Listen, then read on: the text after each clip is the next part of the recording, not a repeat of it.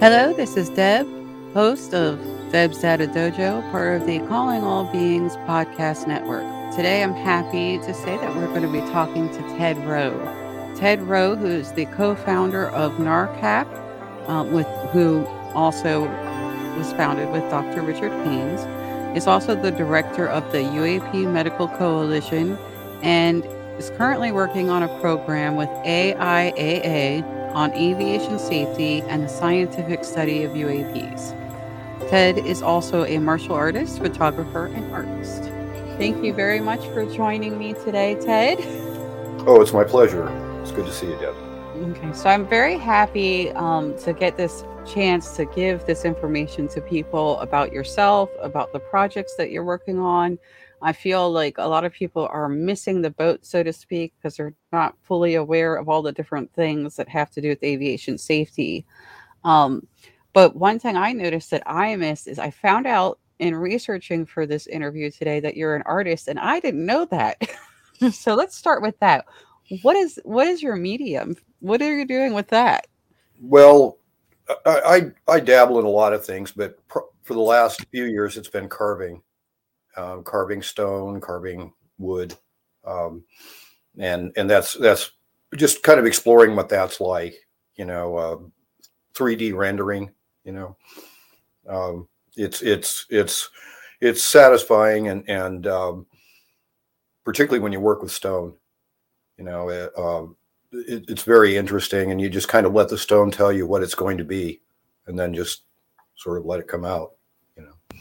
Yeah, a lot of people who are creative say it's like a meditative state when we create things. Yeah, absolutely. I go into another place and let the muses drive me, mm-hmm. And sometimes I'm pretty satisfied with what I do. And other times, well, I know where I wanted to go. It's supposed to be a dog, Okay.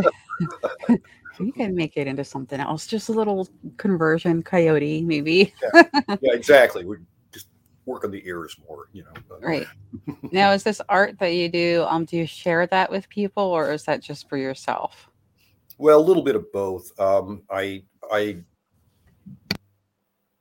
have a part of me that's kind of interested in shamanic practices. And so recreating artifacts, native artifacts, American and otherwise, they're related to religious practices are interesting to me. I learned how to make chalupas, which are the long pipes that the Cheyenne and the northern people smoked with, and I made a lot of other things. Some of them I sell; they're more utilitarian. Others they just sit on my shelves.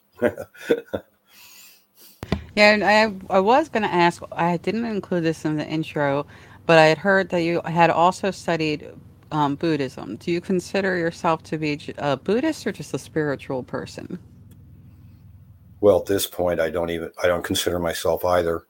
Really? Yeah, if you're going to be something, then it's not something you're.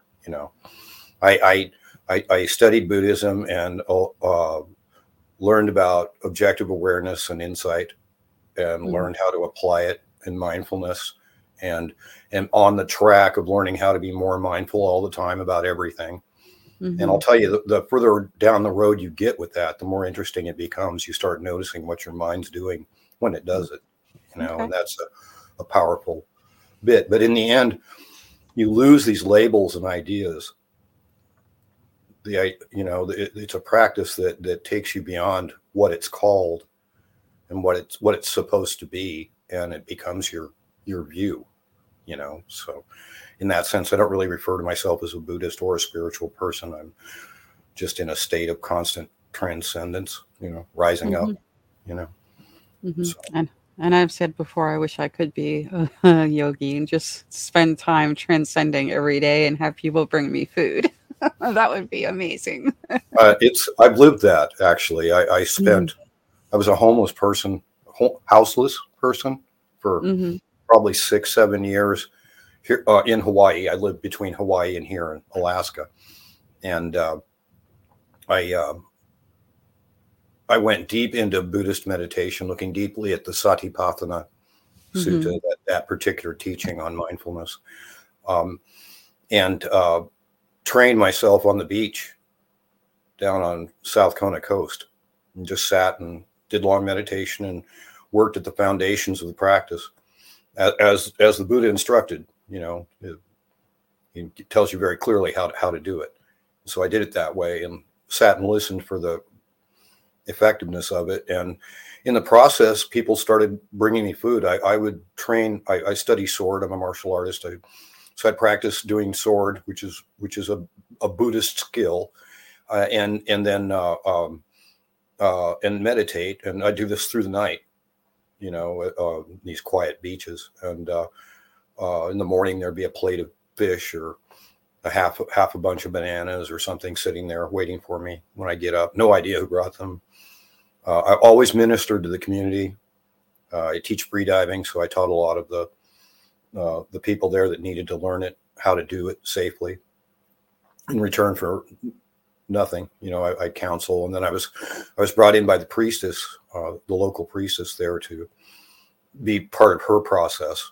I'm not a religious person, not a spiritual person. I don't really know what that is, but I was pulled into all of this and brought into community, and it was all based on their perceptions of how things ought to be. And for me, it was just extremely gratifying. I spent 6-7 years with that, and the priestess passed, and my role in the community kind of shifted a little bit, which is no big deal. The way things change, but it was a powerful moment, and it started with taking Buddhist practice to heart, you know, to sit down and do it, you know, and not worry about being it, not worrying about what it's supposed to be or what you think it is. Just do the practice of training the awareness. Yeah, you know, I often think of Yoda, who in Star Wars, and how he kind of parallels some Buddhist teachings, and what came to mind is do or do not. There is no try.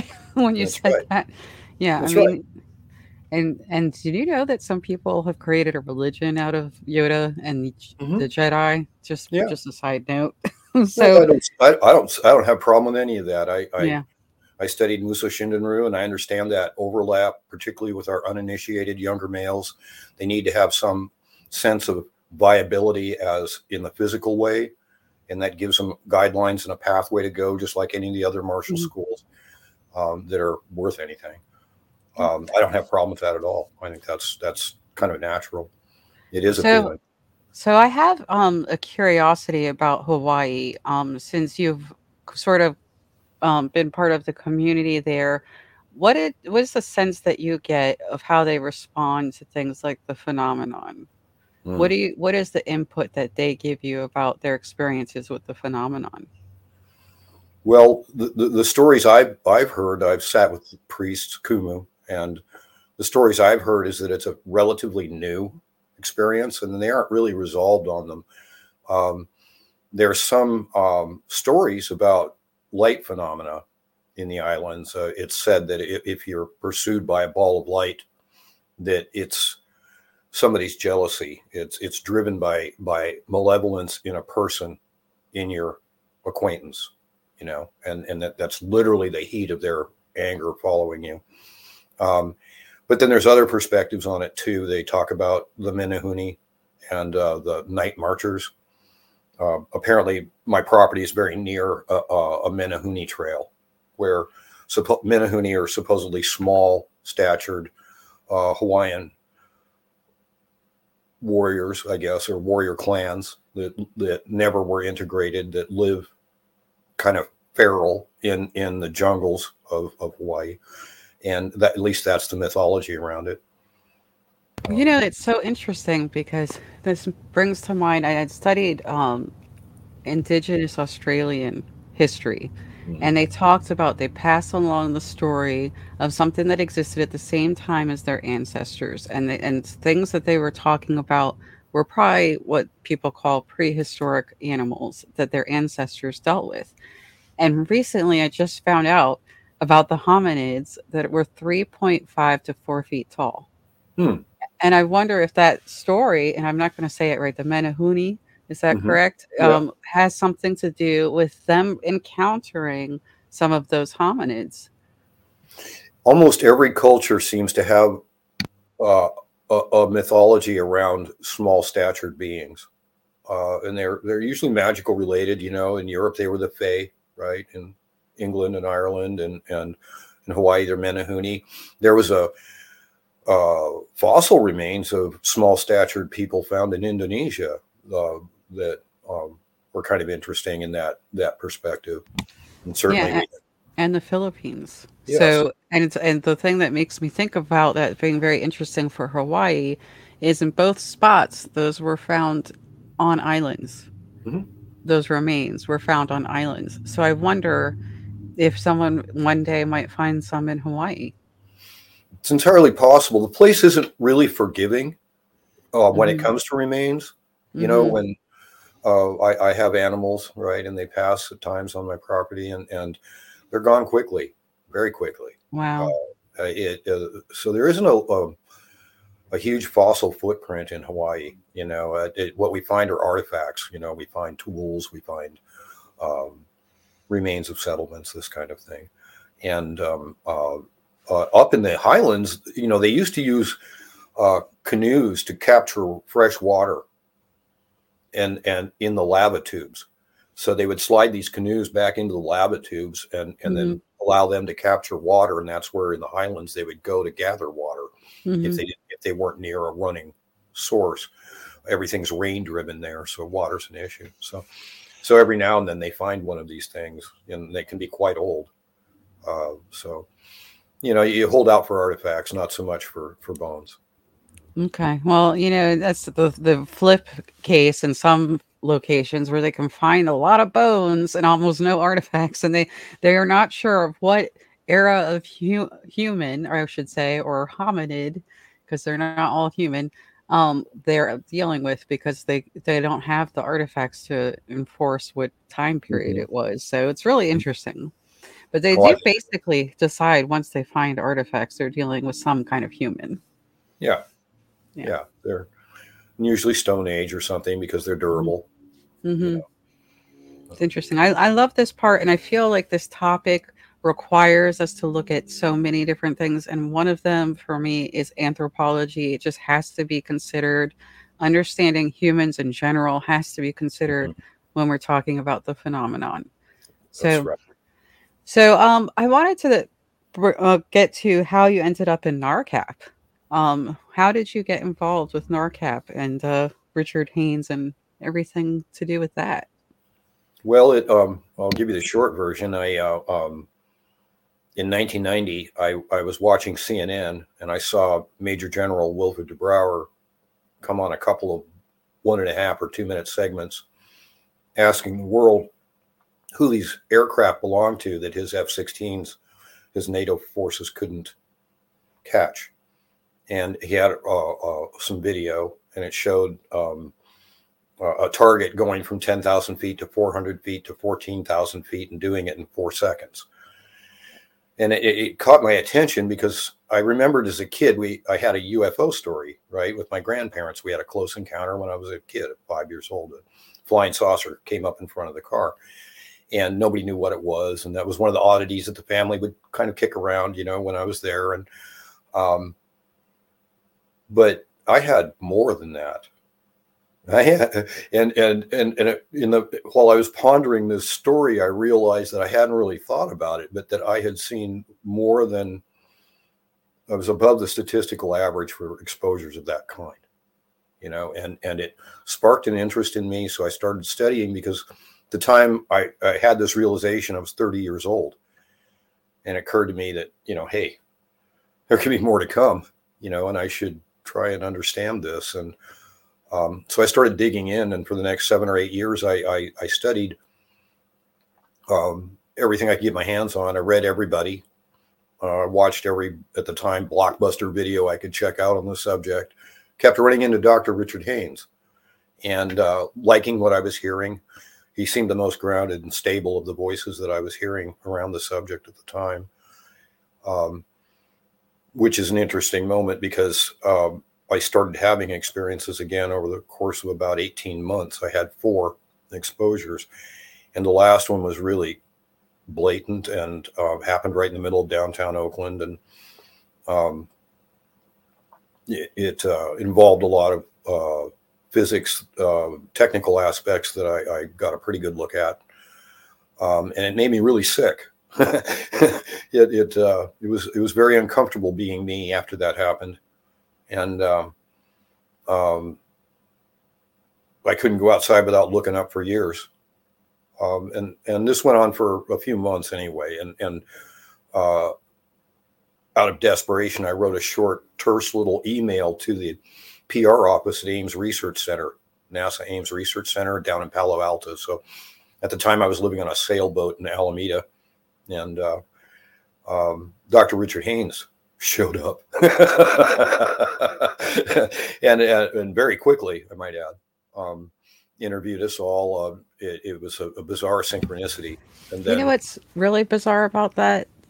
I had just spoken to Tim Ferrario, who worked with Ted Phillips, and the mm-hmm. same thing sort of happened to him. He really mm-hmm. admired Ted Phillips, and who did he end up with? Ted Phillips. I feel like I just want to put out into the universe that I would like to work with Hal Puthoff. Hey, I was very interested at the time. So the rest of the story is that I had a friendship with Dr. Haines for a few months. He came to me with an idea he had for a retirement project, which was NARCAP. And we kicked it around, sort of tweaked it a little bit, and then ran with it. And so for the last 22 years, I've been the director of that program. So that's how that goes.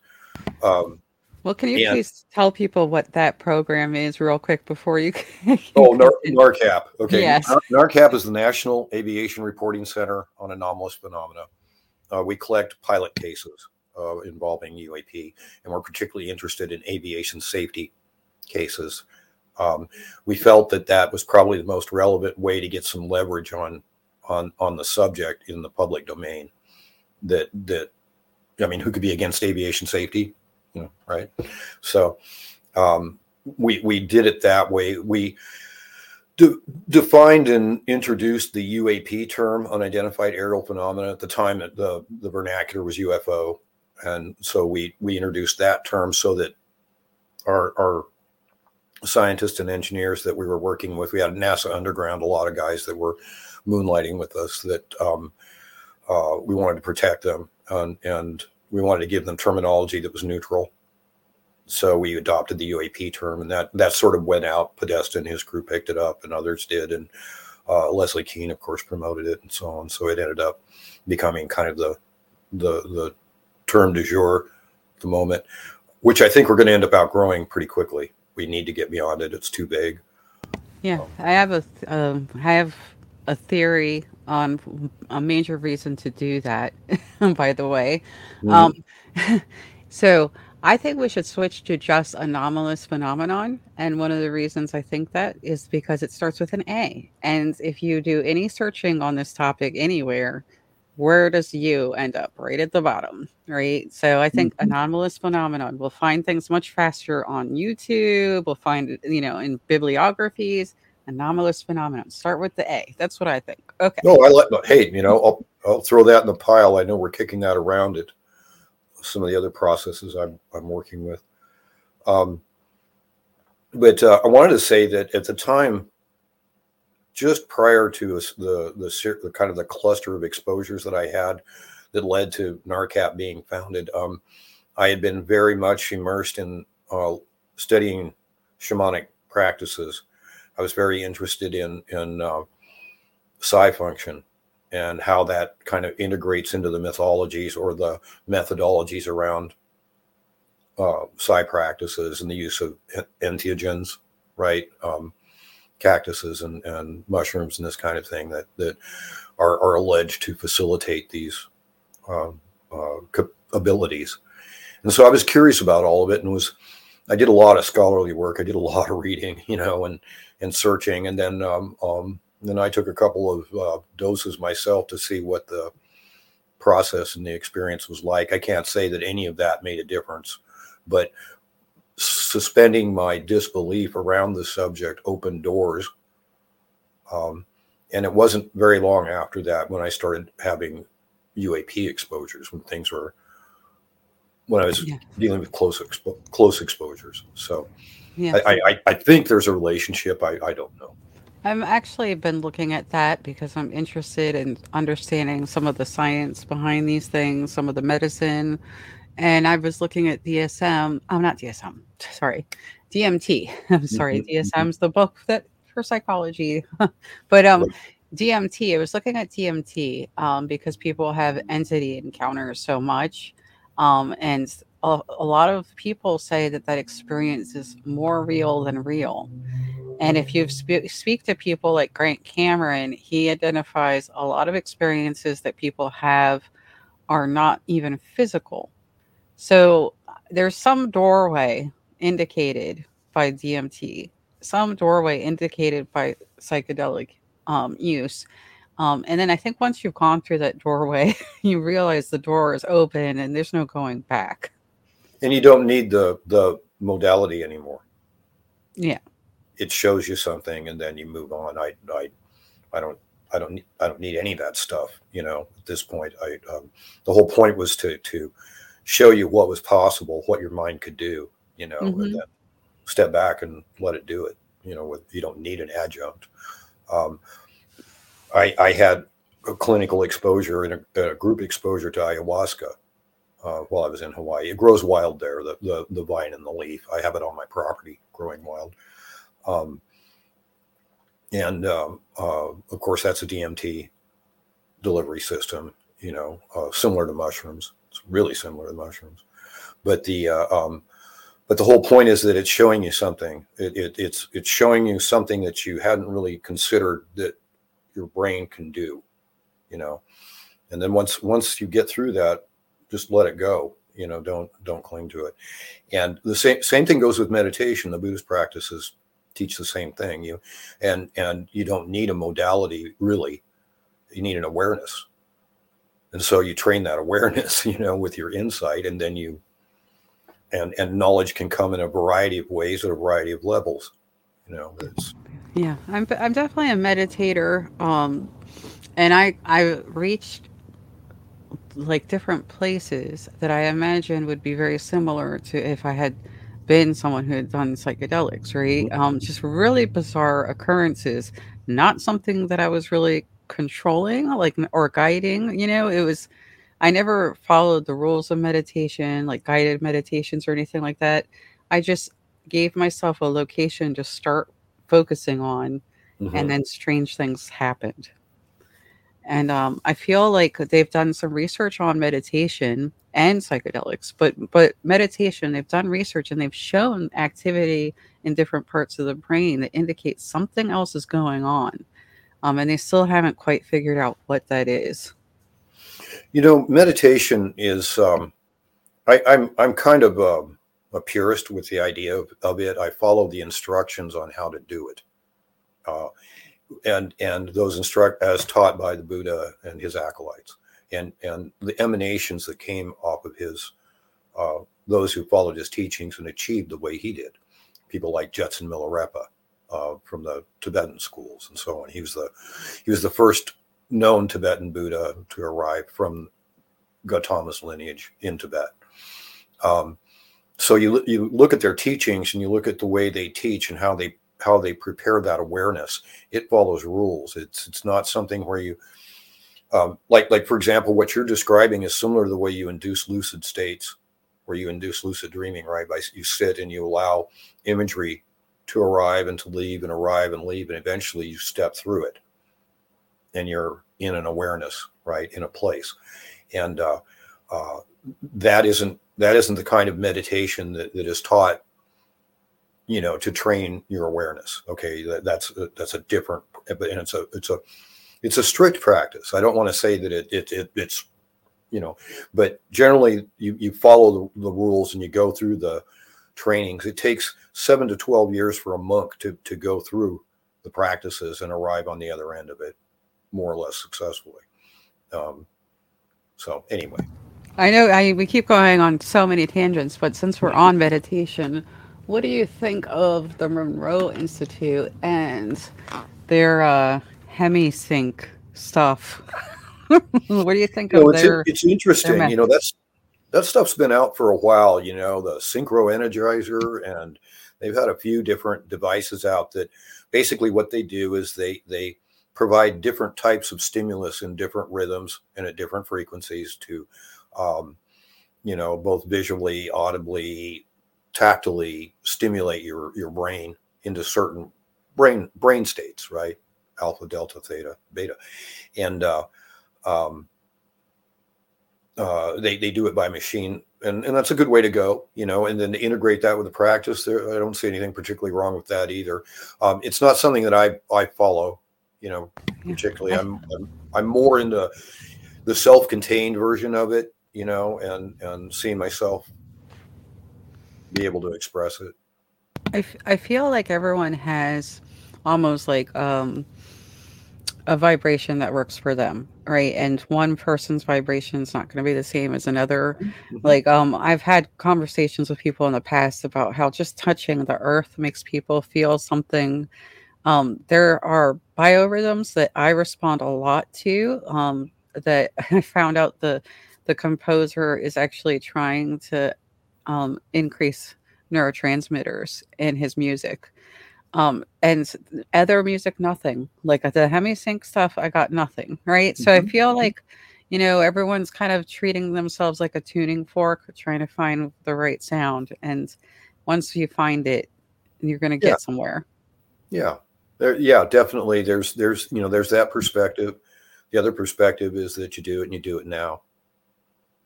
And that's kind of the way I went at it, but I lost everything right after the market collapsed. I wasn't in the red, but I wasn't in the black anymore, and I had time, and it was the first thing I felt when I realized it was over. You know, what the way I had been living was over. Relief.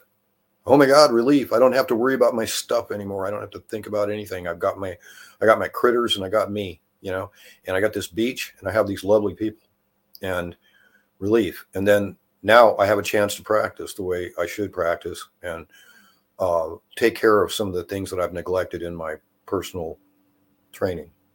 Yeah, and I do feel like we made a lot of mistakes as humans, getting captured by material things, and we're not really living, like, you know, as I said before, some people, they touch the earth. And it's very rare for us to get to do that. Mm-hmm. It's very rare for us to get to sit outside. And it's funny because I just spoke to Cheryl Costa and she said that, you know, if you want to see UFOs, go outside. That like the statistically, the numbers increase when people are going outside. It's very simple. But even with my avid interest, I'm still not outside that much other than going to work. Well, and there's the truth of it, and experience is part of it. So you learn to recognize what's out there, you know, and you learn to tell the difference. I got a call the other night. Damn, it's right over my house. Mm-hmm. And I'm like, okay. So what are you seeing? Well, it moves, but it's very limited in the movement, but it's moving. And and I said, and it's right over your head. And he was in Kansas, so I'm thinking Venus, and I'm thinking autokinesis. His heartbeat is rattling his eyeball, and it's only moving to the limit of the rattle of the eyeball, right? So it looks angular and short, choppy movements, right? Right. He called me back later. Oh, I think it's a star. Yeah. So, you know, people can be fooled, but it's about experience. You have to get out there and look. And honestly, though, based on my own exposures, when it happens, it's unambiguous. You know, I've been within 15 feet of the things. You know, it's not some maybe it is, maybe it isn't kind of situation. It's there it is, run like hell, you know. Yeah, I was talking about that today about the brain is telling you something might not be right or having a perception issue that can trigger that fear emotion. You know, that something is that you might not be fully able to absorb is happening, and then the emotion of fear gets triggered. So yeah, if that run like hell feeling is happening, your brain's trying to tell you either I'm not understanding this, or there's something I'm seeing that you need to get away from. The third point is you have prior experience, mm-hmm. and you're triggering on that. You know, it's part of, it's complexed around your issues, right? And now right. you're triggering on that. And I think I'm a little bit of that because I have numerous exposures over a long period of time. Mm-hmm. Some of them were not okay, you know, and right. There was physical injury in one of them. And, you know, there's just a part of me that up until the context changed and I became a researcher. And then when all of a sudden now I'm a trained observer. I've been working with Haines and Valley and Heisch and all of these guys and learning how to apply science and objectivity and what the method is to document and how to think about it, and working with people like Dr. Teoderani, Massimo Teoderani, and others, Professor Strand at Hesdalen, all these guys who have experience and like me, you know, started learning how to change my perspective. And then the last time I had a really close one, I was wide awake and wasn't running, you know, I wasn't in fear the way I have been. Right. And I think it probably helps. Again, it's your brain is starting to know how to put that stuff together and not trigger the emotional response.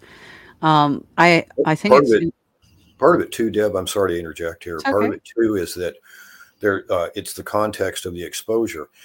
When they unambiguously approach you, like you're driving down the road in a metropolitan area. I've had this happen to me where I'm on a freeway in the middle of 8.5 million people, right? And it singles me out and it's right in front of my car.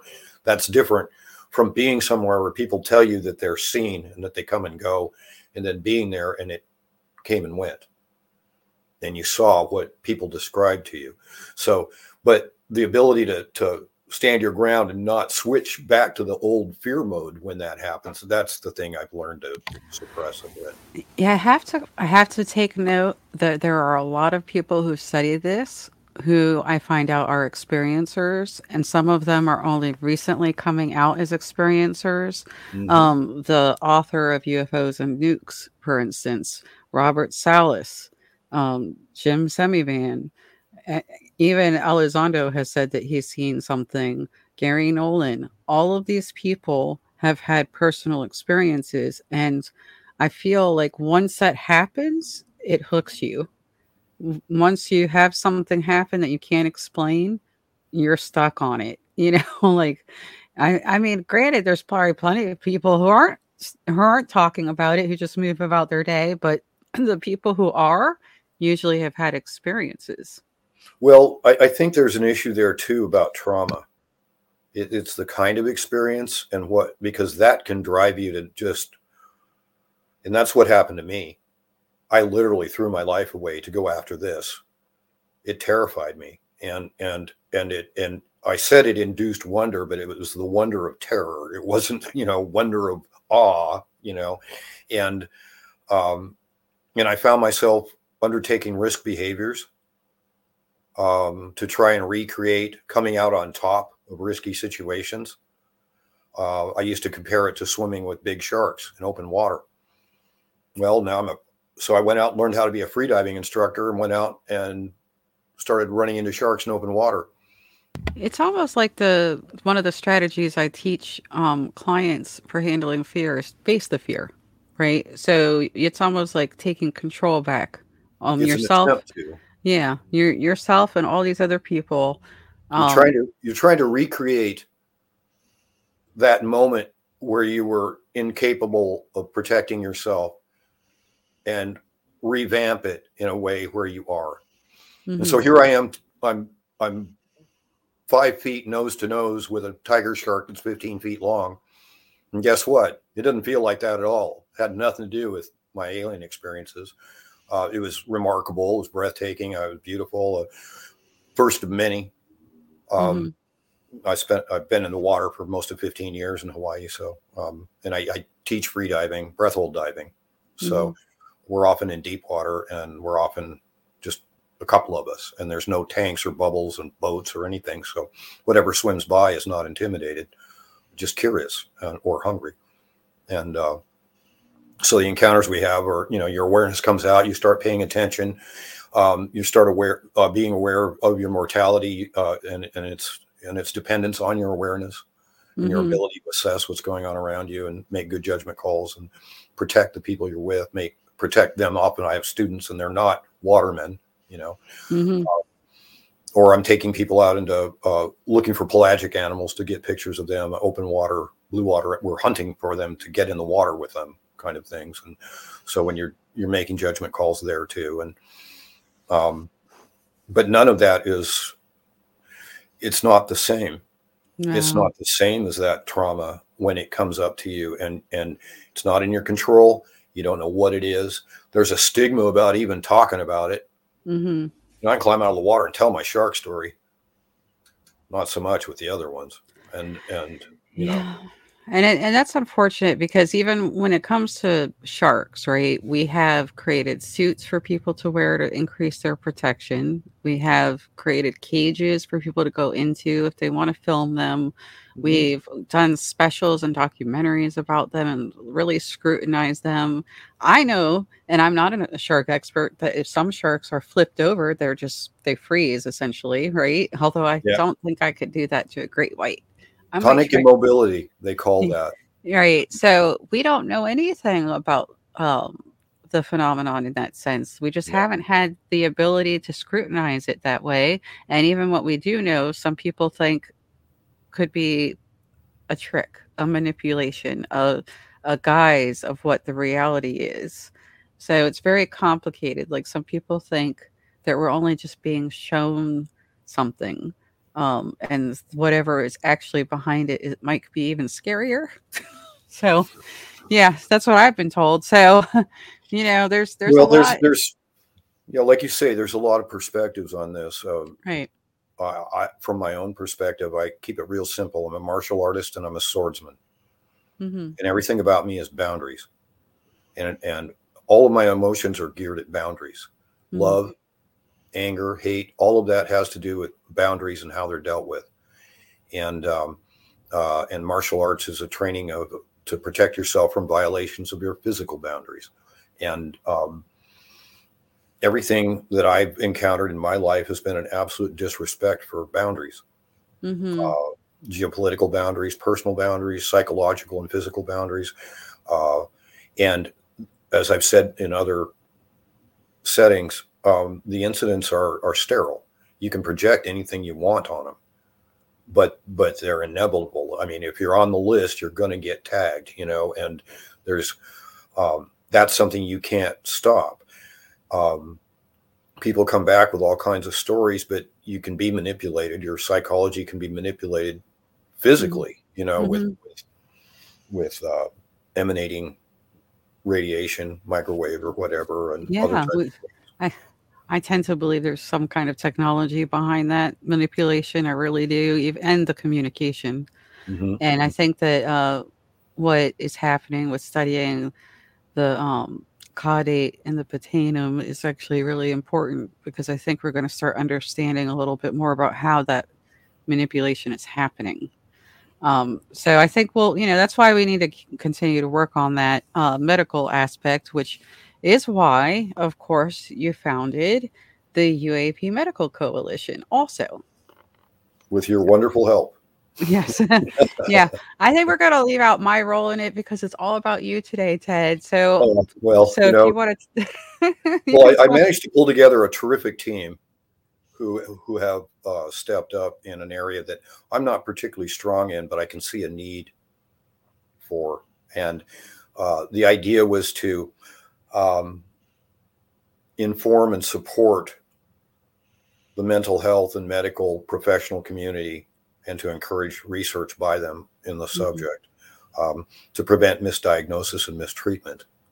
So I know as an experiencer who's had to deal with this, first off, there's nowhere you can go to get away from it. It's happened to me in the middle of major metropolitan areas. It's happened to me out in the bush. Everywhere I've gone that I've been for any length of time, it happens. Some would say you're tagged. I don't recall anything in particular leading to that, but sometimes I don't know that I'm going to be somewhere 15 minutes before I go there and they're there, you know, in terms of the encounter. So something's going on. I don't know how they do it. It could be entanglement related, you know. And when I offer these speculations, okay, these are coming from my personal experience. These aren't things that have been resolved through my work at NARCAP or through this work we're doing with the medical thing or the work I'm doing with AIAA. None of this is on the table with any of these people right now. And you have the right to have your own personal speculations. And frankly, anyone who's talked about this has said, we are speculating still. I just watched a video by Valet, and he said the same thing. We still have so many unanswered questions. And it's unfortunate because I feel like a lot of those should have been answered by now. Okay, like, I don't understand why people, some of them are pretty basic. Why are people not, you know, what is it about this in 70 years that people have just sidestepped answering some of the most basic questions? Oh, this has irked me for a long time. And some of you within earshot may know a little bit about me and NARCAP and Dr. Haines and all, but Dr. Haines retired in 2015. There's a little drama around it, but mainly he was ready to retire. He'd been telling me he was going to for years. And when that happened, a good portion of our team stepped away. And this included Dr. Valee and Dr. Heisch, and others. Some are dealing with health issues, you know, some dealing with aging and so on. But the team basically stepped away. And suddenly I found myself in clear air where I could make decisions and structure things the way I felt were appropriate as somebody with real exposure. Because in all those years that I worked with those guys, they never treated me like I had exposure. I was a kind of an interesting curiosity, but they never really asked me anything. I spent most of my time protecting their reputation and by not discussing anything that I'd been through, you know, publicly. And at the time, that was the right thing to do in 2000 through, you know, 2018, 19 anyway. You need to be careful about what you say and how you say it. You still do. But I can actually say that I have exposures now and say it to a room full of engineers taking ground. I can't say that I can't share everything and all my suspicions. And when I do, I share them in a technical context. Like I said, you know, the idea of entanglement may have a role in how they're able to find us. They may, I don't know, instead it could be passive. It doesn't have to give off a signal, I guess is my point. And they can find you by the dent you make in reality. Yeah, I do wonder though if there is some signal that some people just omit, because you know, if you look at us, you know, with night vision or you know, look for body temperature, we are emitting something, right? All the time, right? All the time, and we're unique. Each of us is unique. Yes, and biosignatures are something that NASA is now looking at, trying to understand life on other planets. It's very possible that we have a biosignature individually and uniquely, like you said, that is enough. You know, like it stands out like a big number. It could be. It's also very possible, you know, to get a little weird and woo. I'm interested in the biofield, which is the term that they use for this. It used to be called an aura, but the technical scientific term is the biofield. It's very possible that they can see it. We are always thinking about this in human terms, but it's possible they are seeing information in a very real visual way that we cannot. You know, that's entirely possible. There's also the idea of coherence.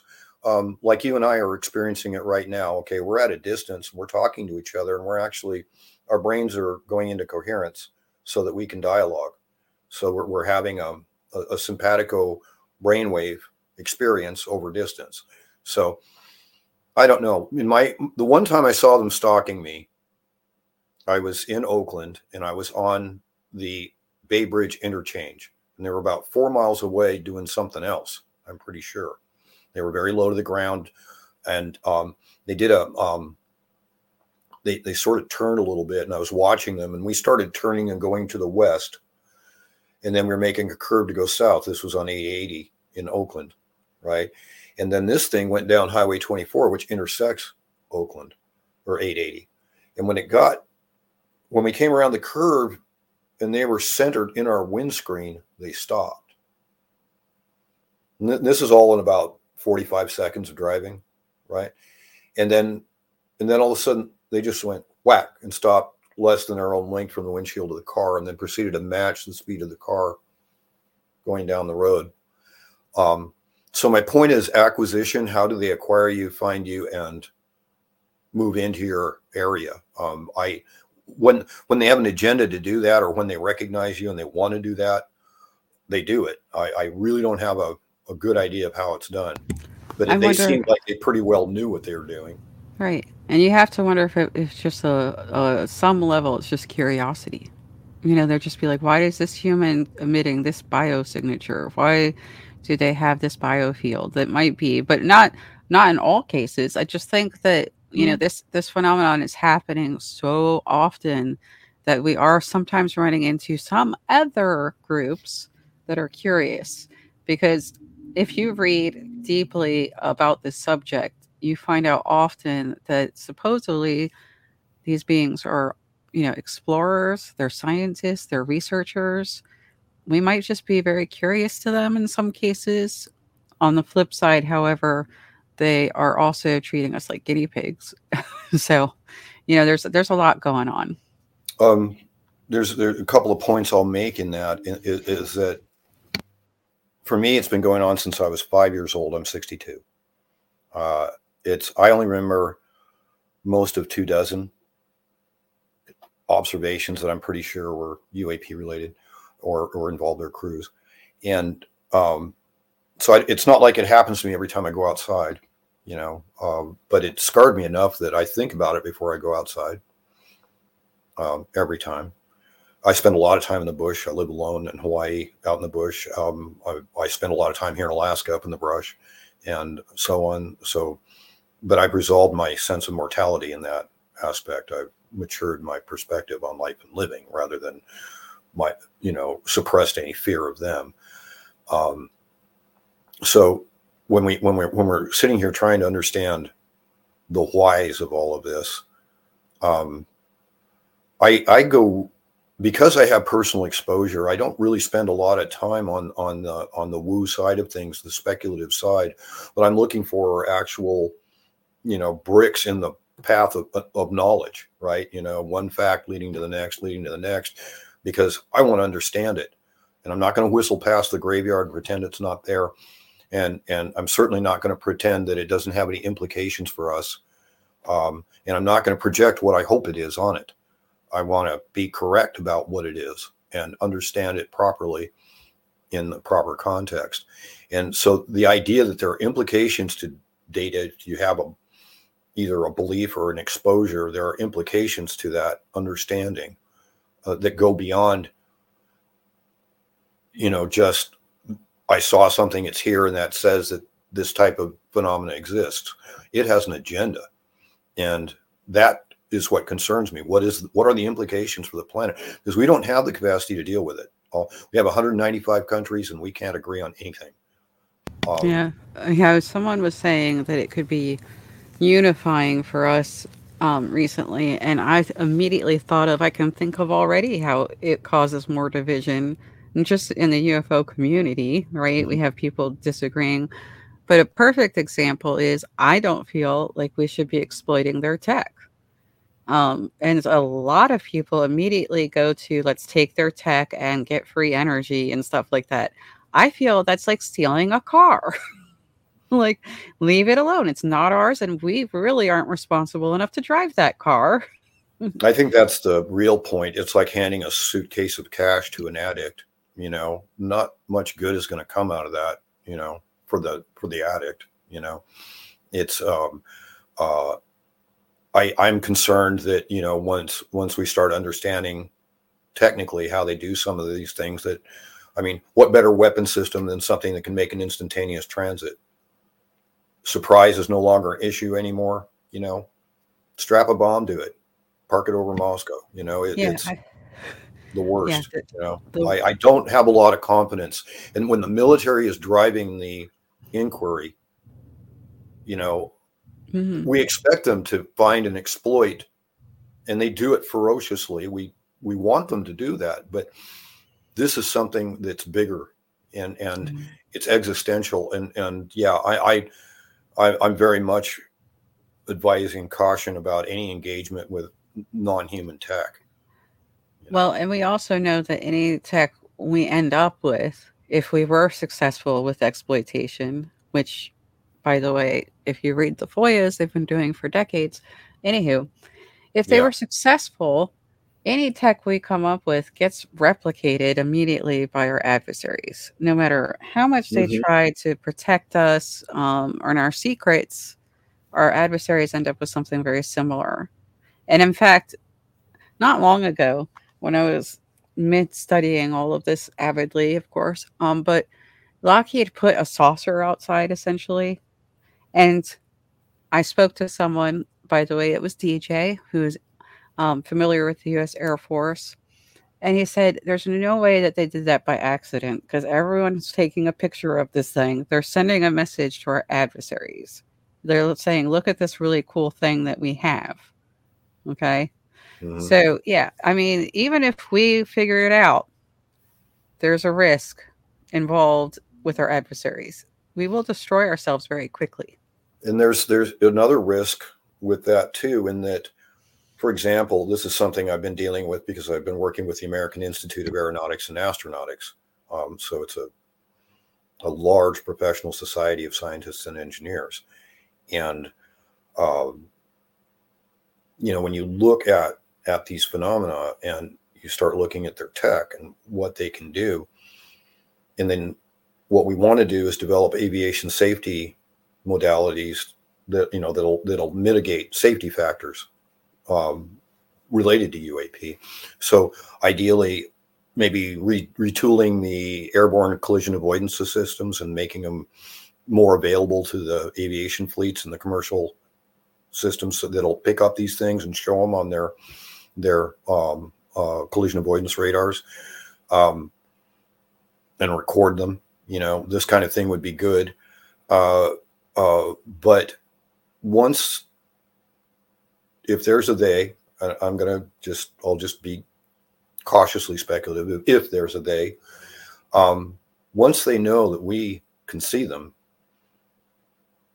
it will change the dynamic of the relationship between us and them.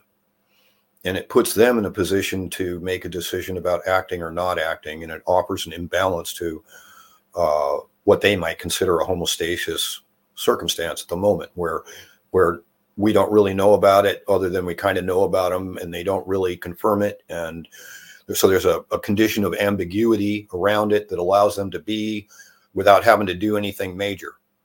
Now that we know that they're there,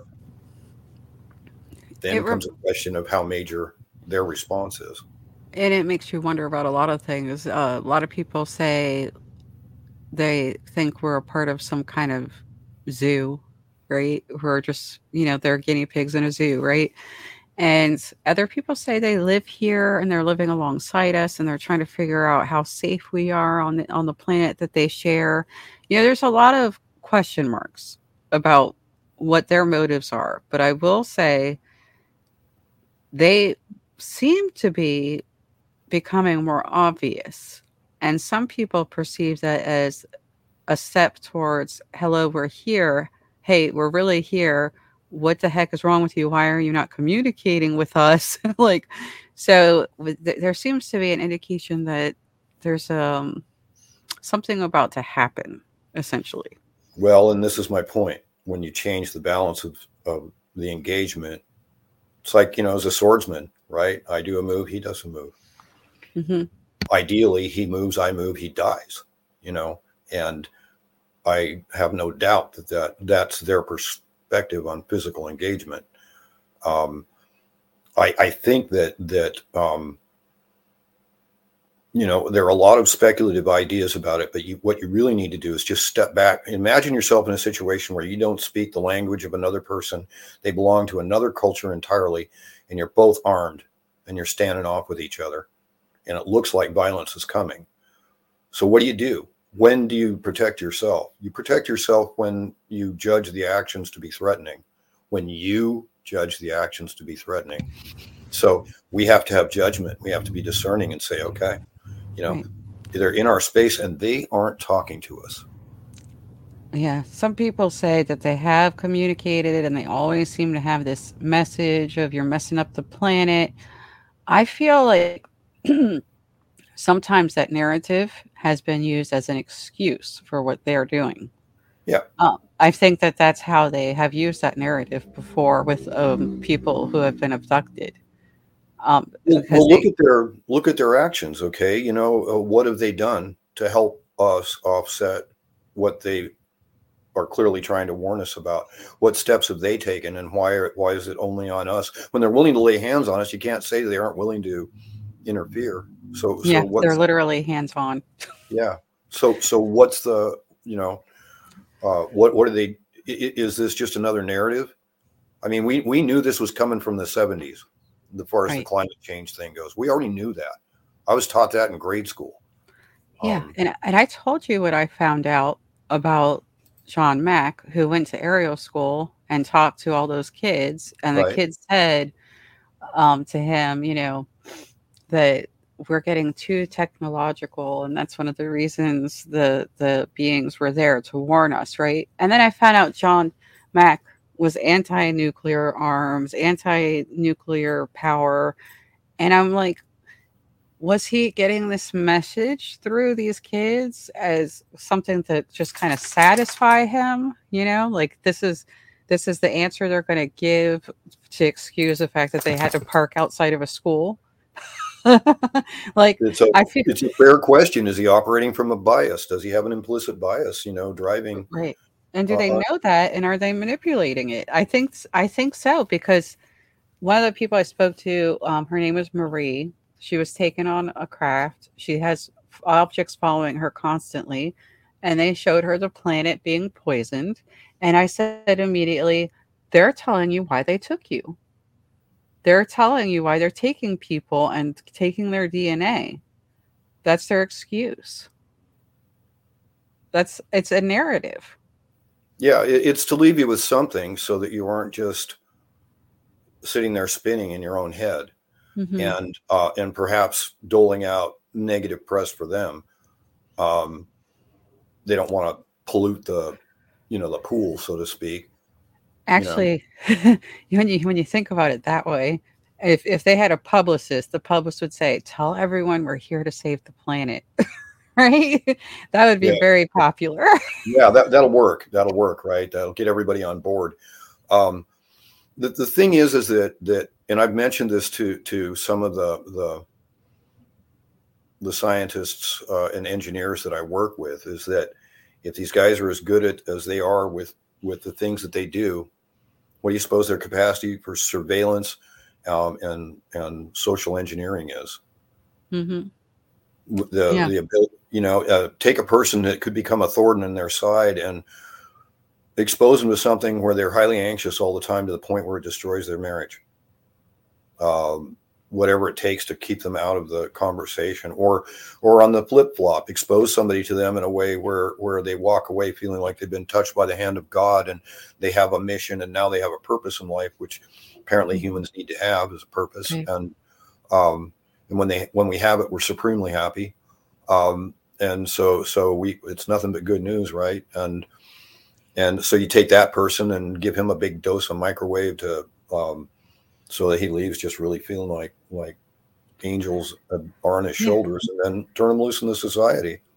You know? Yeah, and I've had talks with experiencers who have been very open about having had both reactions.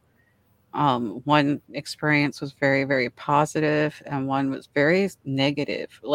And Whitley Strieber talked about this in Communion. He said it was like there might have been a psychology experiment aspect to his encounter. Hmm. Well, I would imagine that they probably have a number of different things that they're up to with different people. But in my situations, everything I ever thought about them came from me. Mm-hmm. They never told me anything or said anything. I said it. I felt it. There was a time with the close exposure I had in Oakland where I thought I was kind of special. But I sat down and thought about it and said to myself, hey, when have I ever been special? You know, I didn't have a great childhood like a lot of folks in earshot, right. and I was always waiting for a purpose and a sense of belonging. I always had a feeling that I was going to be involved in something important. But so when I got exposed to these things and sort of a confirmation after years of working to be ready for it and finding I wasn't ready for it, you know, I thought I had a mission and I thought it involved them. And it doesn't really. And it's a matter of training my own objective awareness, learning to understand that there's a bigger reality to all of this than my perception of it, and backing up, looking carefully, and putting my own community and my own, the race of humanity first, instead of being quick to abdicate to the other team, you know? Yeah. It's interesting because a lot of people are saying it's like a big game of chess, you know, we're a part of a big game of chess. And you're right. Some people have been presented with this as if it were a religious experience. Mm-hmm. Some people are presented as if this is like a miracle, you know?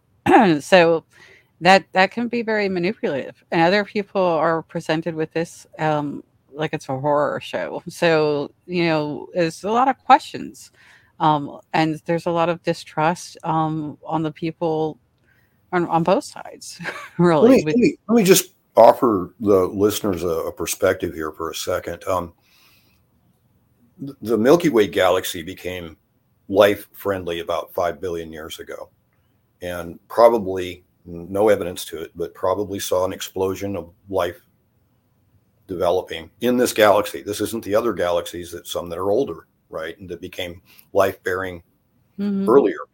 So 5 billion years, that's a long time. And for civilizations to overlap and to develop and grow and to age and mature. And we could very well be part of some very well-established real estate that's already under others' control, who already have an agenda for it, who are already intervening in our processes and our lives in order to move the planet in a direction they want it to go. It could very well be that there's manipulation from without, because I doubt very much they're just flying by and visiting. We call them visitors. I think that's probably the least accurate term you could apply to it. You know, one of my more interesting rabbit holes I went down was that a lot of these beings are described as looking like humans, and that essentially they came from somewhere else, and some of them decided to stay. And then we get the stories of like Nephilim, where these beings from space essentially come down and mate with humans. And we get stories of, you know, this hybridization and manipulation, and no one quite knows how we branched away from chimpanzees, you know, like, and what that common ancestor was. So there's so many question marks. And again, it goes back to, we need to understand our own history, to understand some of these other things, to understand if that's possible, if we're part of a big game or a part of a collective, you know. And I'm just agreeing with you. And I was going to say that in our own history, it overlaps with ice ages. And each ice age, as it came on, we saw a decline in our population numbers, and we saw the destruction of whatever edifices we had created during that time, with the glaciers grinding over them.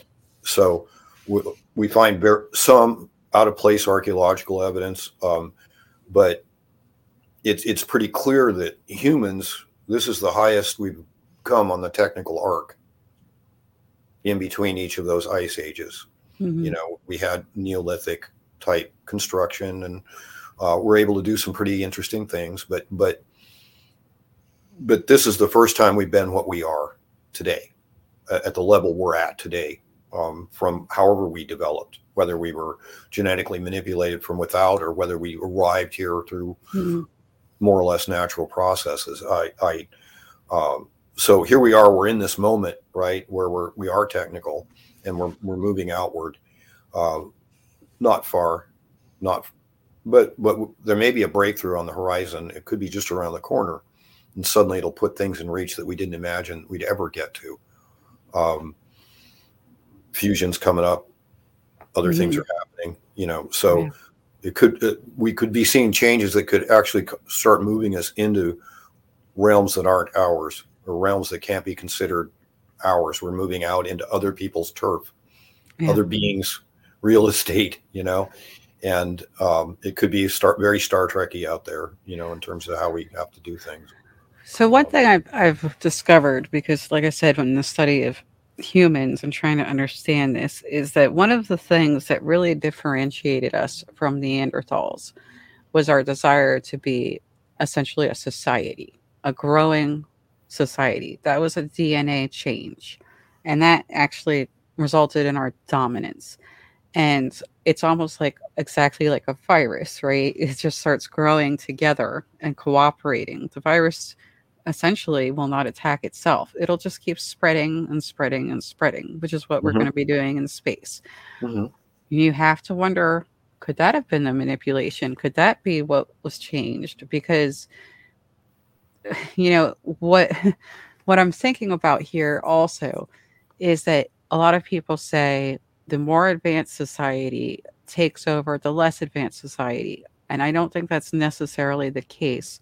I think it's the society that wants to be a big society incorporates the smaller society, absorbs it, swallows it, makes it part of the bigger picture.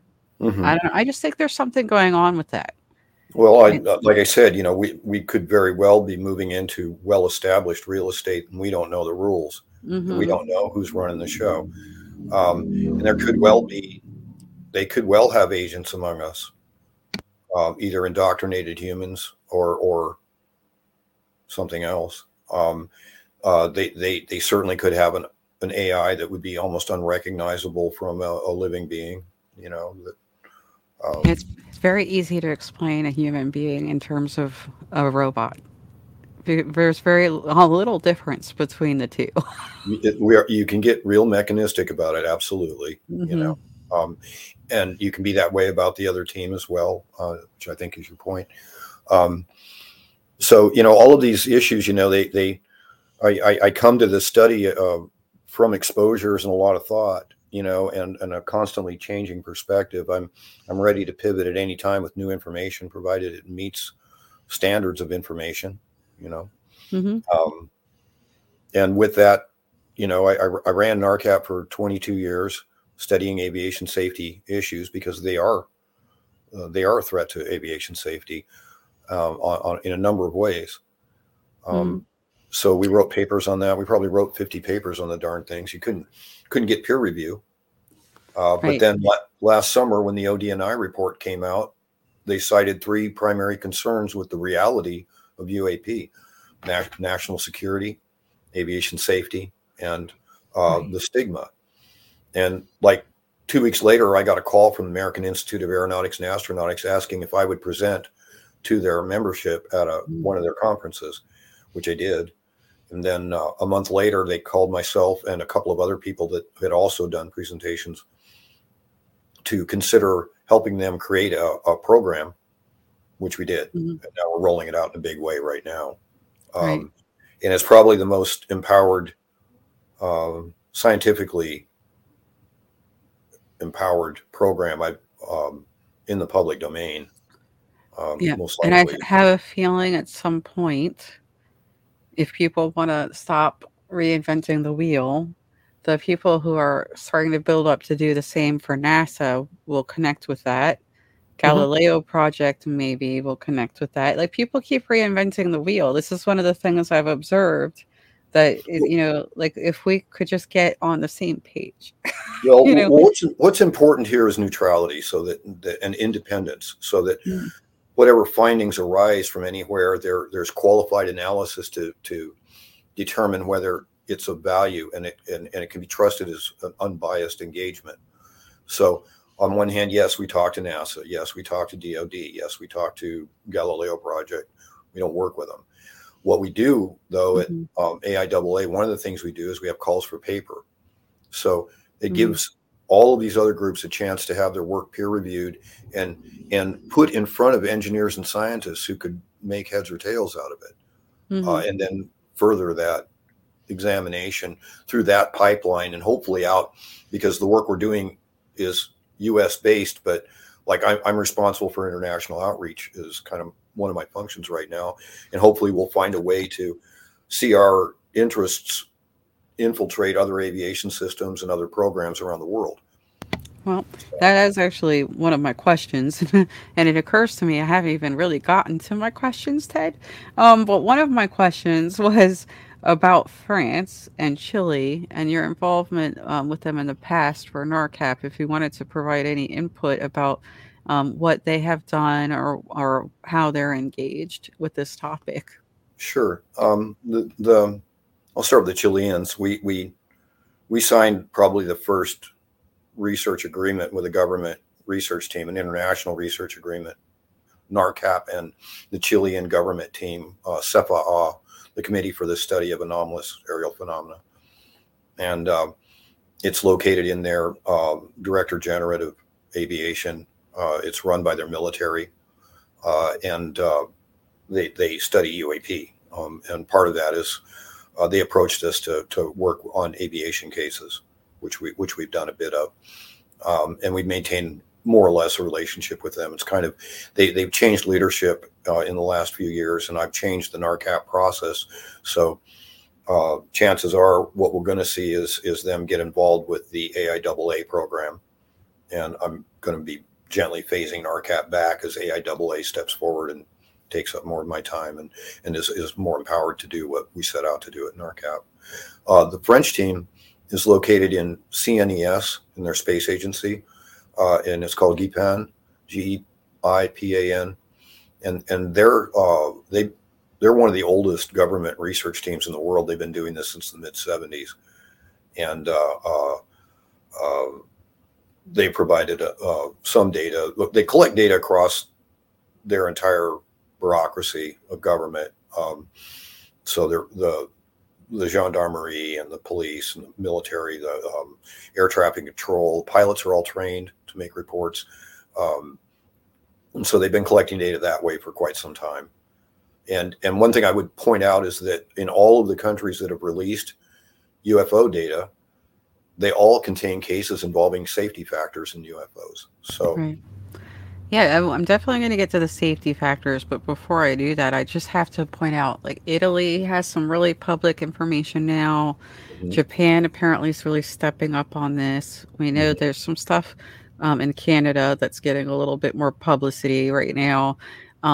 Obviously, there was a ton in the UK, even though they're not super cooperative on the surface about this topic. We know they're still looking at it.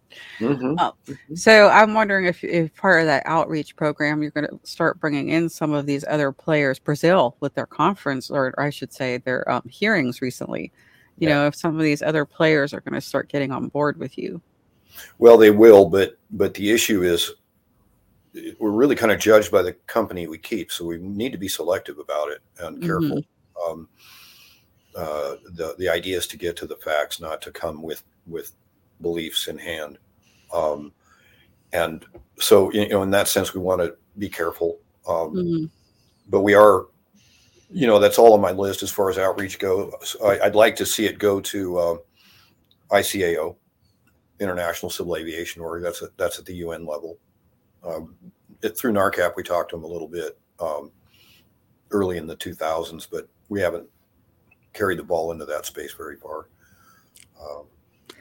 Well, you know that Russia and China have been working together on this. There's FOIAs about it. They even have an international UFO conference in China with American scientists that go there. People don't realize we're engaged with China on this topic. We know that for a while we had Russia's cooperation. In fact, Carl Sagan was asked to go help them build the Russian UFO office. Interesting. There's a FOIA about that. I was going to say, interesting they would choose him. I'm aware of all of this. India is stepping up too. And we're actually starting to get a little bit of information out of Africa and Arabic nations. More than in the past, but still not. We're still basically effectively not hearing from almost half the planet. because the Chinese don't share a lot, and neither do the Russians. And I will tell you that the Chinese have stepped up their activity around my website, you know, pretty major. Mm. I used to get a visit every 24 hours. It was a state hit just to see if the character count had changed on my website, you know, and there was no IP address linked to it. Wow. Now I've got city IPs in China banging off my website pretty steadily. Well, there's a lot about China that's out there already if anyone wants to go look. Like, I have stuff under the UFO connector on a lot of these countries. I will say, regarding Africa, there's so many different countries in Africa that I find it intimidating to tackle that. I did, of course, find some stuff from South Africa.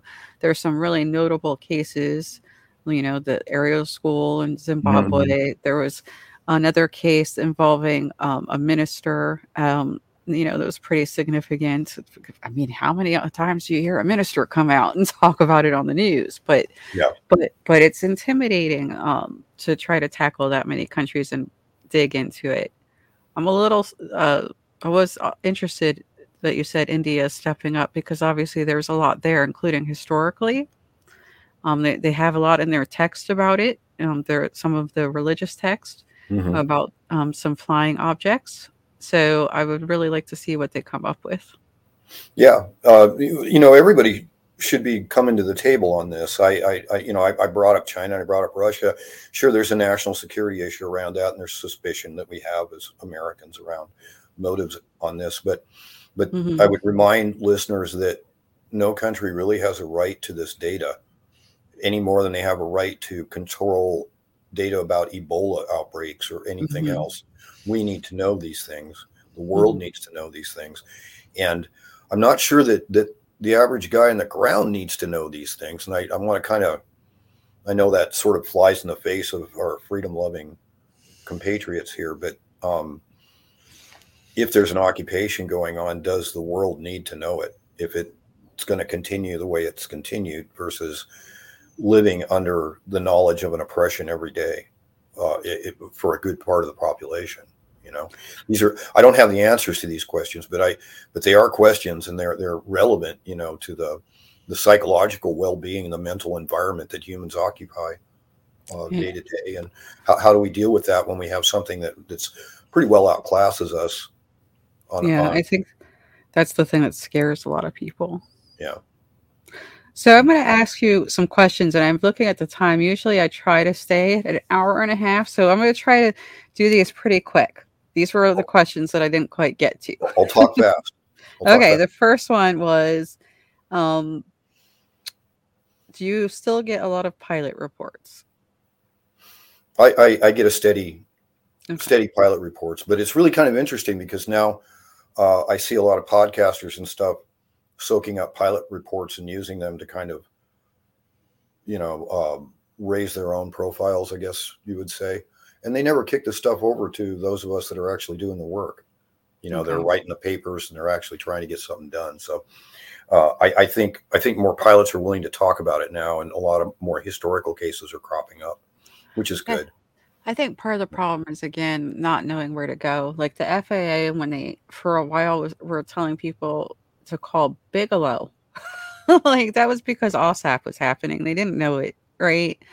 And you know, even experiencers they don't know about MUFON, right? Yeah. So I think that's just a matter of, you know, getting the FAA to make that claim, that declaration about who to call, and be firm on it would be really helpful. I think right now it says New Fork, so call New Fork. Well, my understanding is now that they're shunting it straight to DOD, and that's just in the last couple of weeks. And the whole point is that once we know that there's a data stream and it's leaving the aviation system before cases that involve safety factors end up in front of safety planners, right? Then there's a relevant need on the civilian side to know. Mm-hmm. And so through American Institute of Aeronautics and Astronautics, we champion commercial and general aviation and their concerns around the subject. So what we want to do is see the reporting channels, you know, clearly delineated and available, reporting encouraged, and then we want access to the data that's relevant for us in our work. Well, and you know, it's, that's where the tug of war comes in with trying to find a balance with national security and so on. So we have our work cut out in front of us, but that's what we're looking at. There's so many issues when it comes to those parts of the data, for instance, because LA was talking about, you know, we've made this database, this huge database. It's a warehouse of information, but the behind the scenes aspect to that is that Bigelow paid for some of that. He got MUFON to give out, you know, personal information of people, you know, and then some people, they report to entertainers. The behind the scenes of that is that then the story becomes their story and they can change it and make it however they want it to appear on the screen. I run into this all the time. Podcasters do this too. Right. You know, people are trying to build image, right? Either by affiliation or authority because they have control over a narrative. And I find it, you know, a bit childish, you know, having had the bejesus scared out of me by these things. I see all of that as pretty juvenile, you know. If you're getting aviation cases, go ahead and talk about them, but shunt the data to somebody like us that knows what to do with it. Mm-hmm. You know, don't just sit on it to aggrandize yourself. And I see this, you know, with a number of people. There are cases that are percolating right now out there in the Twitterverse that are they're probably pretty good aviation cases, and they're being dwelled upon by people who are trying to advance their own credibility with it. That's what I don't like about ufology, and it's part of the reason I've turned my back on it. I really am not in this for followers. A lot of people have no idea who I am, but I'll tell you, I've influenced an awful lot of what you deal with in ufology every day. And I didn't do it because I wanted to be famous. Everything I've done is about trying to get to the bottom on this and understand our predicament, what's going on, because I've seen it, you know? Yeah. So. Okay. Let's try to get to some more of these questions. I know there's one that's sitting on Twitter I have to pull out because someone DM'd me a question earlier. Okay. Well, let me go to one that Max McCabe brought to my attention. He said there was a report of a plane. I want to say it was a Chinese or Japanese airline actually being dented. And I want to maybe the 90s, big giant dent on the nose of the plane from an object that wasn't identified. How often do you hear of actual damage to a craft from an unidentified object? Just in general.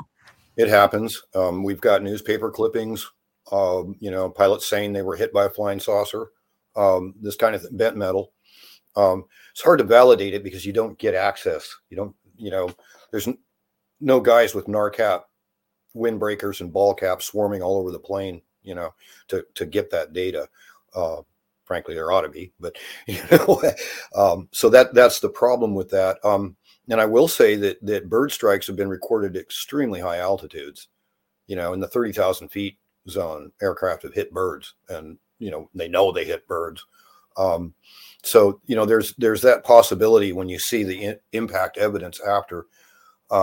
But, you know, our work at NARCAP, looking at safety factors, we did find examples where we could suspect that UAP might be involved in bent metal.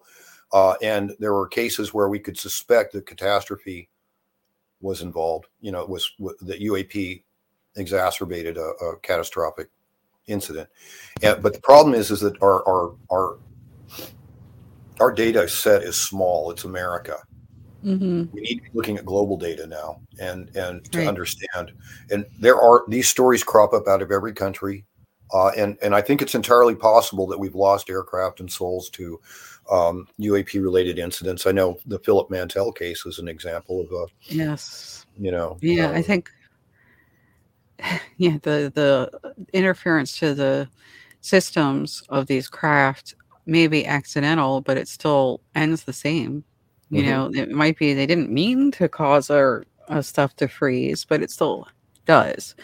And the other side is that some of these incidents are quite dynamic, and the control inputs by the aircrew could result in catastrophe. Depending, they'll happen at any phase of flight. So if you're in takeoff and suddenly it's right there, or you're landing, right, and pop, then what do you do, right? How do you throttle up and get away from it? You don't know where it's going to go. They're unpredictable. Right. That's part of the problem. That's one of the safety factors with them is their unpredictability and the fact that the air crews aren't trained to even know that they exist. And just needing the increased sensors. I was thinking when you were talking about that, some of the technology they're considering, I feel like civilian science has gone pretty far with that. It might be worth looking into. Like people are talking about infrasound. Mm-hmm. They're talking about the frequencies. There's, if I could imagine with the right minds working on it, about 5 different ways to sense their arrival. Yeah. Let me just say, we've got engineers, top minds. Yeah. and yeah, these conversations are taking place in a number of areas, including the ones I'm in. Yeah. Right. So this isn't really a question, but you and I have always talked about how at some point we need to talk about orbs. And since it's getting so late into the podcast, I won't ask it as a question, but can you just confirm again how dangerous orbs are? Confirm? Yes. Like, because I feel like orbs are the most dangerous UAP. Do you agree with that?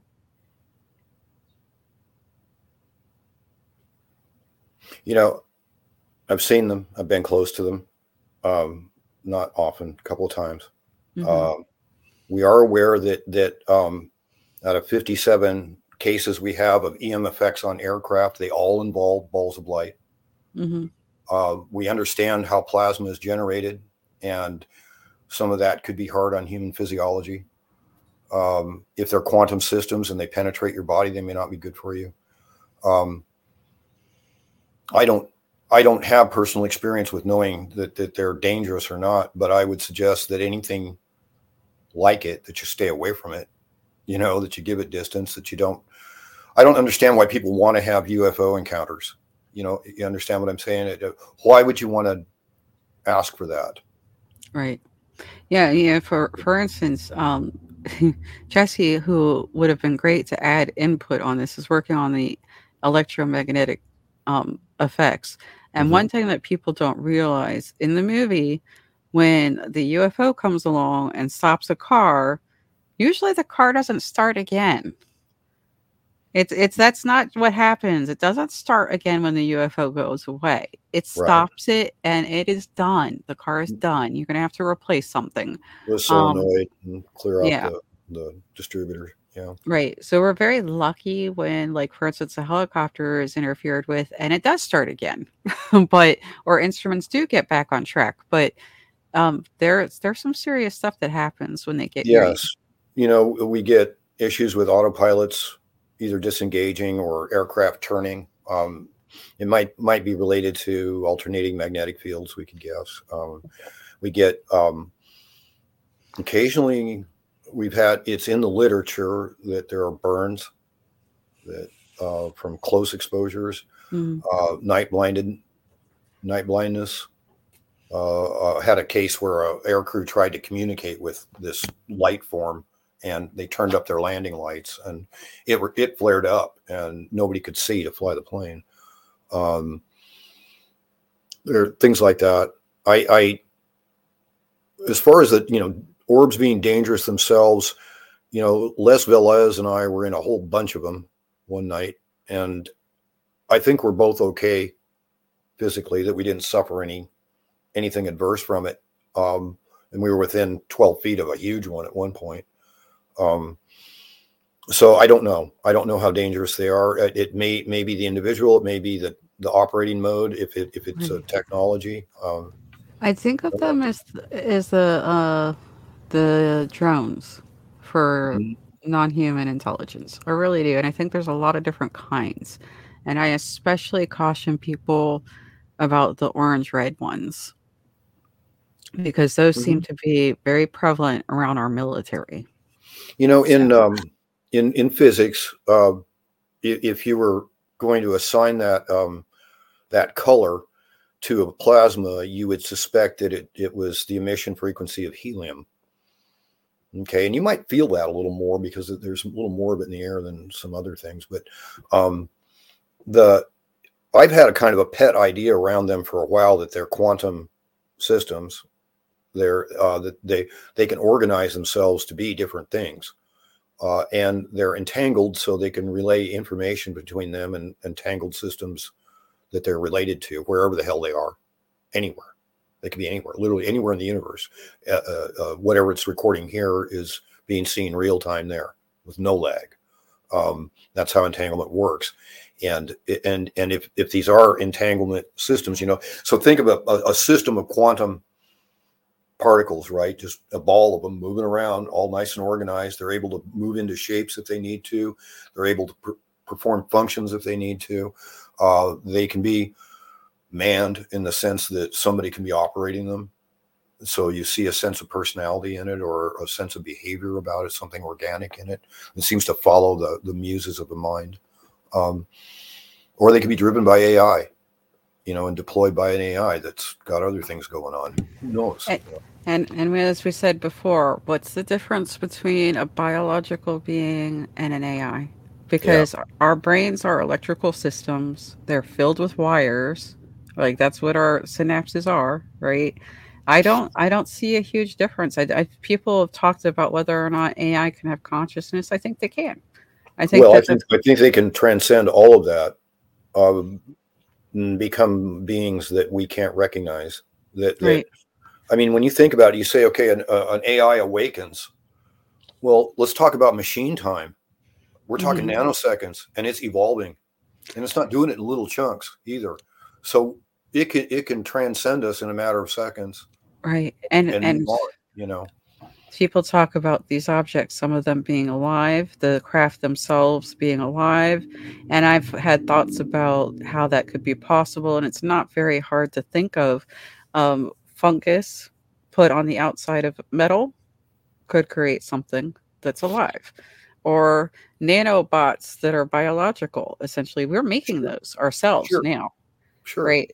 So all the impossible things are not impossible, is what I've found out, you know.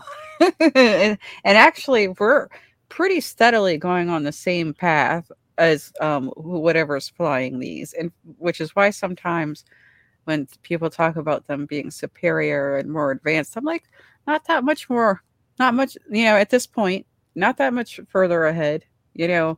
I would argue, you know, until I can see whether or not they can paint or create or carve stone, I'm not going to agree that they're particularly more advanced other than scientifically. But well, and that would also might offer an insight into their intentions and their nature as well. If we don't see art, we don't see what we consider, you know, expressive and individuated aspects of their nature, then they may not be expressive and individuated, you know.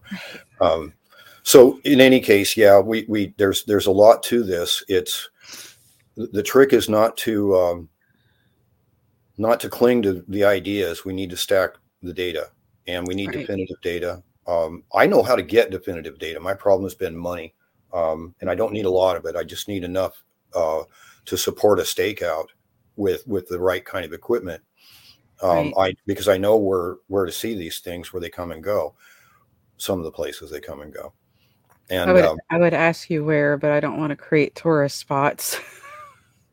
One's in Hawaii and one's in the States, but the chances of you actually seeing anything there are kind of limited. I had been told for years that there was something there, and then when the priestess took me under her wing, then she found out that I do this work and said, "Oh, bro, they come from over there and they go over there, and you know, we see it all the time." And I'd heard this several times, and one night I was there and I saw it too. But I'd been there thousands of hours and never seen anything, so I wouldn't necessarily, you know. But the bottom line is we need definitive data, at least something to start with that's definitive. And then we can ask more questions and do more work, but we need something really, really good. Right. And I know where we could try to get it, but right now it's a matter of funding. I was going to say, I really do appreciate when people go into data like Cheryl Costa did with her book, because, and her wife, Linda Miller Costa. I just want to point out, like, for instance, people are very wrong about longitude and lats and hotspots. And if you read the book, data told us the truth. about where it's really happening and what's going on and what that data indicates some truths. And no one had done that before. So why? Like, hats off to Cheryl and co, because I've been watching her for a while, and that, it's good work coming out of there. And the independence and neutrality is a proper stance. I appreciate her perspective on all of it. And the data ought to be helpful. The trick is getting it from her into the hands of people like that I'm working with. Right. And that can be done. You know, we're looking. I just got interviewed by somebody who was collecting. They were trying to understand the research environment in the public domain. And so they were going around interviewing those of us that have programs or are active as part of a screening process for some other government programs that are looking into this. Mm-hmm. So it's possible that Cheryl will come up on the radar with them. And if not, I'm one of several that'll mention her. Well, I hope so, because she's been sending this book out to people for a long time saying, hey, I have a lot of data and I can get more data. Please pay attention. And it's sad that civilians are having to do that. I have read so many FOIAs. I have looked at this stuff in a very serious manner. And I'm like, why do I hear all these people giving out misinformation? Why do people say they don't know anything about orbs? Like, you know, there's so much in the FOIAs about it. So I would volunteer to work for the government. I would. Well, hey, you know, I think you'd be ideal. Having worked with you this long, I think there's nothing wrong with that. And we do need to be tapping some of the thinkers we've got out here. There's some we need to stay the hell away from, but there's a couple of folks out there like Cheryl that have something to contribute. Right, and, people who know that there was a nuclear issue and shouldn't have been at the hearing. So some people who, you know. Okay, so I have this question from Lisa Bowden. I feel like we have answered some aspects of her question. She essentially just wanted to know if you believe these are extraterrestrial. And of course, you don't have to go into this too much if you don't want to. She wanted to know if you'd seen the beings and what the smell might be, and if you had touched them. I think she wants to know tactile information. Mm-hmm, mm-hmm. Interesting.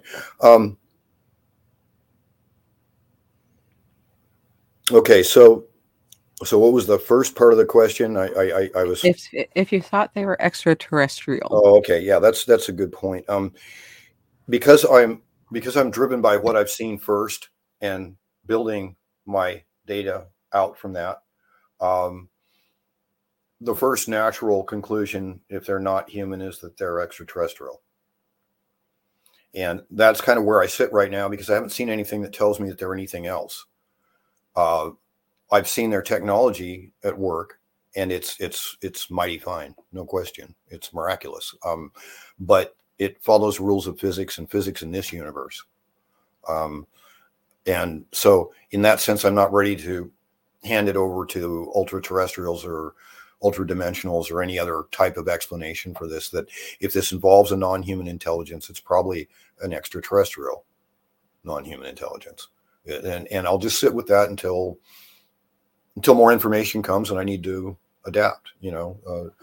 But that's where I'm at right now. It doesn't mean to disregard other ideas or other concepts on it, but if you're going to let data lead you, then data leads to extraterrestrials first. And we don't have anything that says more than that at this point.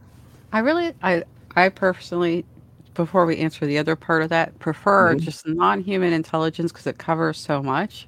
It does. Yeah, because, for instance, if they are extraterrestrial, they could also have decided to move in a billion years ago, you know, and still be extraterrestrials that live now here and then are therefore ultra-terrestrial. Mm-hmm. Right. And they could also have the technology to go to a different dimension, which is really hard for me to understand, even though there's some theoretical physics on that. Mm-hmm. But they could, if they have that technology, they could be all of the above, guys. Everything. Could be. But what we need to understand is what they actually are. And if we want to know what they actually are, we have to stick to results-driven research and data. and quality objective observation and awareness. And because there's a lot, for example, we don't understand their biological or cultural imperatives. Their social structures and the biology behind them that runs that. Are they mole rats that communicate by chemistry, and smells? I mean, it could be anything. They could be a hive mind. They could be a hybrid of AI and biological beings. It could be any number of things that they could be. But what we need to see is that they are first, and then we start asking what they are. Okay, and we move forward. I come down on the side that they are because I've seen them. Okay, and I'll never try and sell that to anyone. I never have. I'll never be standing on a podium in front of engineers and telling them about that, and unless there's a major sea change in all of this. But yeah, I've seen them and seen them twice, and I've been close to them, and I've been touched by them, but I've never touched them. Which okay. probably for the best. Yeah, because, for both of us. Yeah. I will say that I saw two permutations of them. I saw one that was in the 5-foot range and then one that was much smaller. And the ones that were smaller involved an incident that I have trauma about and injuries from.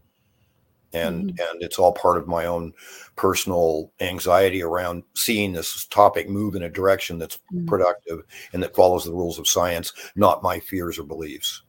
The other thing I've come to when it comes to trying to understand species and stuff like that is on our planet, there was a time, as I mentioned before, where there were multiple hominids. Yeah.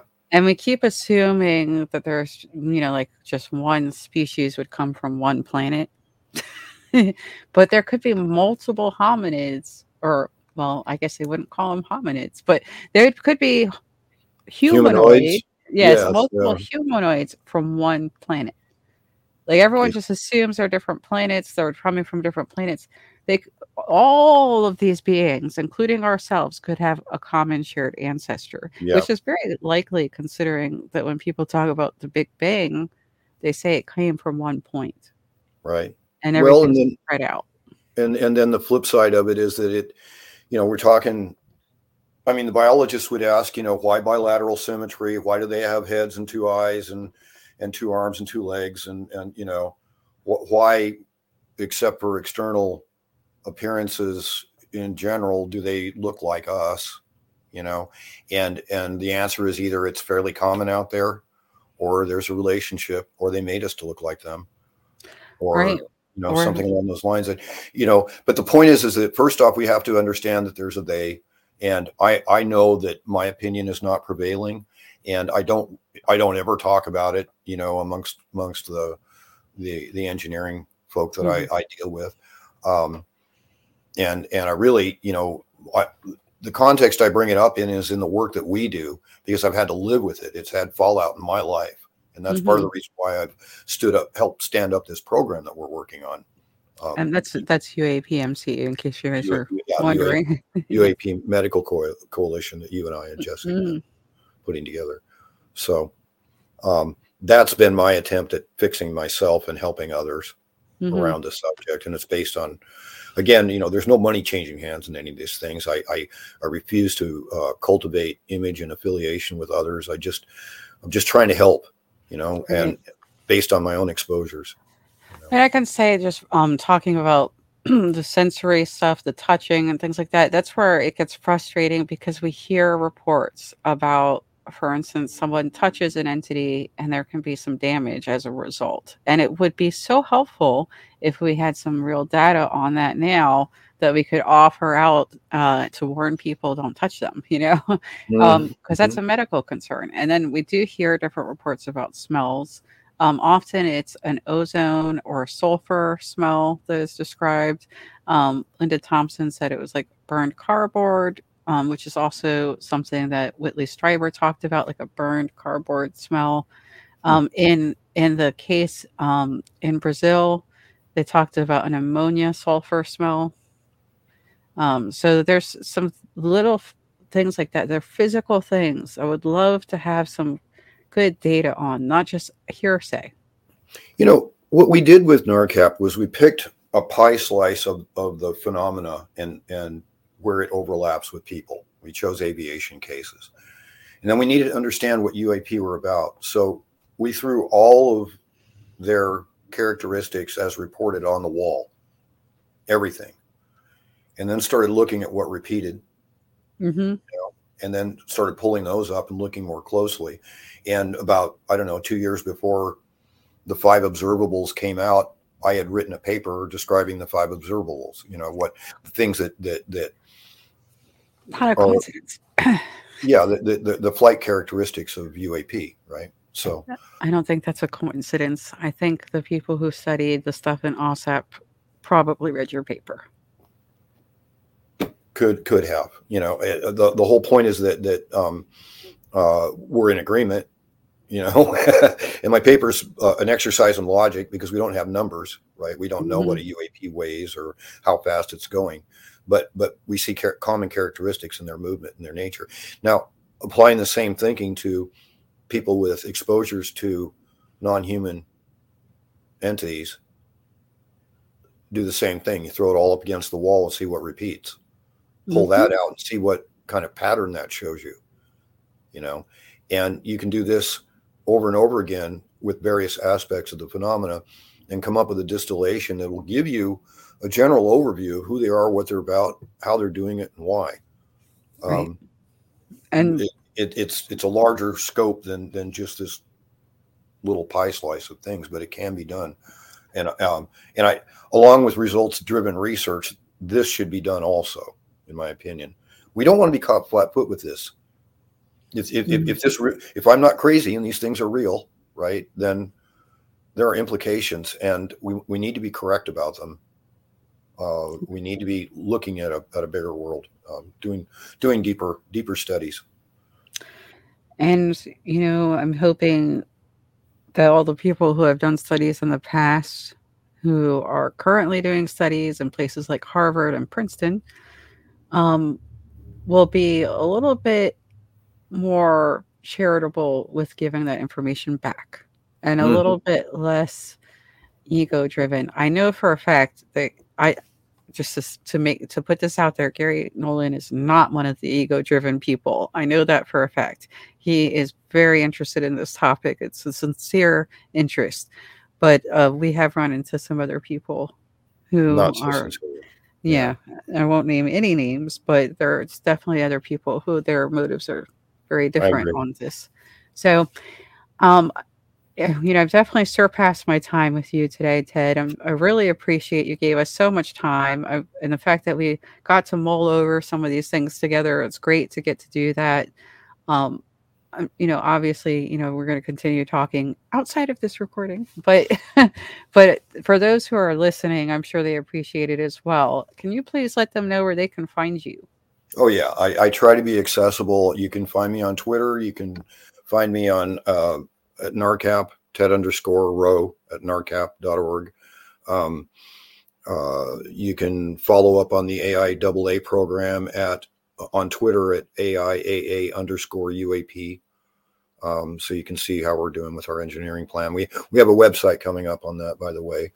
The UAP Med program is in motion, and we're going to have a few more conversations about that in public, I'm sure. So that anybody that wants to reach out, I try to give you a fair response. I can't fix all your problems. I can't solve certain questions, but if there's something I can help with, feel free to reach out.